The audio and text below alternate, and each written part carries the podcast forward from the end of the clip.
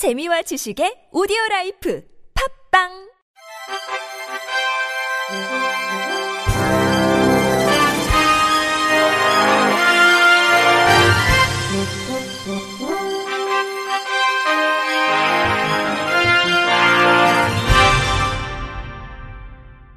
청취자 여러분 안녕하십니까? 7월 2일 목요일 KBIC 뉴스입니다. 3차 추경 예산에 담긴 문화체육관광부와 문화재청의 단기 일자리 2만 3천 개 중 장애인을 위한 일자리가 전무하다는 지적이 제기됐습니다. 미래통합당 김혜지 의원이 문화체육관광부와 문화재청으로부터 제출받은 자료에 따르면 두 기관은 3차 추경을 통해 1,749억 원의 예산을 투입해 12개 사업, 2만 3,024개 일자리를 창출하는 단기 일자리 사업을 계획하고 있습니다. 하지만 이중 장애인이 중심이 된 사업이나 장애인을 일정 비율 이상 의무 고용하는 사업은 전무한 것으로 확인됐습니다. 통계청의 2019년 고용 통계에 따르면 2019년 15세 이상 경제활동 인구의 전체 실업률은 3.8%인 반면 같은 기간 장애인의 실업률은 6.3%에 달합니다. 이러한 상황에서 단기 일자리에 장애인 일자리가 전혀 반영되지 않았다는 것에 장애계를 비롯한 각계각층의 우려가 커지고 있습니다. 장애인 단체 관계자 등은 단기 일자리 사업 중 공공미술 프로젝트, 온라인 불법 복제물 모니터링 등은 관련 능력을 갖춘 장애인들이 참여하는데 아무런 문제가 없는 사업이라면서 문체부는 법정 의무 고용률을 고려해 장애인들의 참여 기회를 제공할 필요가 있다고 주장했습니다. 김 의원은 일자리 위기를 극복하겠다며 제시한 정부의 대책엔 장애인에 관한 내용이 한 줄도 보이지 않았다면서 정부의 조속한 대책 마련을 촉구한다고 밝혔습니다. 국민연금공단이 어제부터 기초생활수급자 중 등록 장애인에게 근로능력평가용 진단서 발급 비용을 지원하는 더 행복드림 시범 사업을 시작했습니다. 지원 대상은 근로능력평가 신청자 중 장애인복지법상 장애 정도가 심하지 않은 장애인으로 등록된 자로서 근로능력평가용 진단서 및 진료 기록지 등 제출자료 발급에 소요된 비용을 관할 지자체에 신청하면 됩니다. 2020년 12월 31일까지 신청하면 2020년 1월에서 12월 동안 지출한 비용에 대해 1인당 연 최대 10만원까지 지원받을 수 있습니다. 재원은 국민연금증 카드 발급에 따라 적립된 사회공헌 기금으로 조성되고 약 3,600명에게 총 3,200만 원을 지원할 예정입니다. 박정배 이사장 직무대행은 이번 지원 사업을 통해 기초생활수급자들의 경제적 부담을 덜어줄 수 있을 것으로 기대한다며 앞으로도 공단은 장애인 복지 서비스 전문기관으로서 사명감을 가지고 사회적 책임을 다하겠다고 밝혔습니다. 출판사가 전자책을 발행할 때 장애인도 이용 가능하도록 하는 독서 장애인을 위한 전자책 접근성 가이드가 한국정보통신기술협회 단체 표준으로 공표됐습니다. 이번에 공표된 단체 표준은 국립장애인 도서관에서 2016년 제정한 표준의 개정판으로 국내에서 발간되는 다양한 전자책 형식을 추가 반영했습니다. 특히 병합된 표의 풀어쓰기, 문제와 정답 구분 처리, 한글 고어 등 유니코드 외 문자 처리 등 전자책의 접근성을 높이기 위한 다양한 제작 기준을 예시와 함께 수록해 전자책 제작자들의 이해를 높였습니다.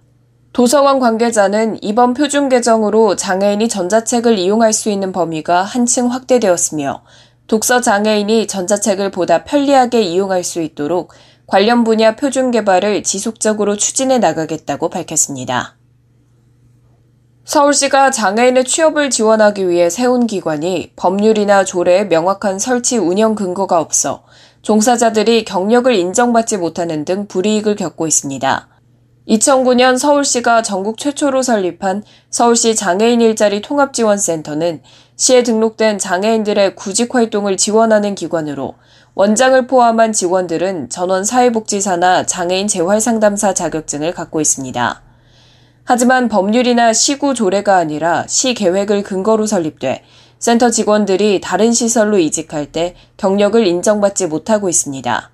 서울시가 사회복지시설 종사자의 경력을 산정할 때 법이나 조례 등에 의해 설립된 기관이나 사회복지 업무를 하는 사단 재단법인에서 일한 경력만 인정하기 때문입니다. 최근 경력 불인정 문제를 인지한 서울시는 보건복지부의 장애인 일자리 지원 기관이 사회복지시설에 포함될 수 있도록 장애인 복지법 시행령 개정을 건의했습니다. 시 관계자는 시행령이 개정되지 않는다면 시 차원에서 경력 인정 방안을 검토할 계획이라고 밝혔습니다.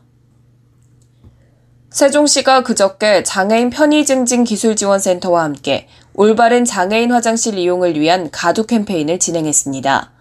이번 캠페인은 화장실 문잠김 및 청소도구 보관 등 상간의 화장실의 부실 관리를 해소하고 시민들의 올바른 화장실 이용 문화 정착을 위해 추진됐습니다. 이날 캠페인에선 휠체어 이용 장애인과 장애인 일자리 사업 참여자 등 50여 명이 올바른 장애인 화장실 이용 안내문을 배부하고 상가 관리사무소 및 시민의 동참을 요청했습니다. 시 관계자는 장애인들이 불편 없이 화장실을 이용할 수 있도록 지속적인 점검과 개도 활동을 실시하겠다며 상가주와 시민들의 적극적인 관심과 협조를 부탁드린다고 밝혔습니다. 발달장애인 청년 작가를 발굴하고 전시교회를 제공하기 위해 올해 처음 개최된 발달장애인 청년 작가전 2020 보고 다시 보고가 성황리에 막을 내렸습니다. 이번 전시회는 지난 6월 18일부터 29일까지 서울 종로구 갤러리 라메르에서 진행됐습니다. 전시회는 발달장애인 청년 작가 13인의 작품을 통해 장애인에 대한 인식을 개선할 수 있었다는 평가를 받았습니다. 또한 서울문화재단과 협력을 통해 진행된 전시 연계 프로그램 작가와의 대화는 6월 29일 갤러리에 마련된 아티스트 룸에서 진행됐습니다.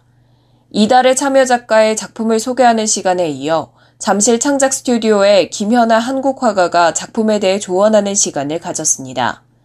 한편 이번 전시회에 참여한 청년 작가들의 이야기는 장애인 생활신문사 기획연재를 통해 만나볼 수 있으며 온라인 전시는 국제장애인 문화교류협회 공식 유튜브를 통해 관람 가능합니다. 끝으로 날씨입니다. 금요일인 내일은 전국이 대체로 맑은 가운데 낮 기온은 30도 안팎으로 오르면서 덥겠습니다. 일부 지역은 비 소식이 있는데요. 경기 북부와 강원 영서 북부엔 낮부터 저녁까지 소나기가 내리겠습니다. 곳에 따라선 대기 불안정으로 돌풍과 함께 천둥 번개가 치겠습니다. 예상 강수량은 5에서 40mm 정도입니다.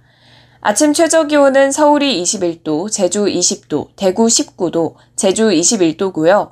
낮 최고 기온은 서울 30도, 인천 28도, 강릉 27도, 대전 30도를 보이겠습니다. 부산과 제주는 26도까지 오르겠습니다. 전국의 미세먼지 농도는 좋음에서 보통 수준 보이겠습니다. 날씨였습니다. 이상으로 7월 2일 목요일 KBRC 뉴스를 마칩니다. 지금까지 제작의 안재영, 진행의 최유선이었습니다. 고맙습니다. KBIC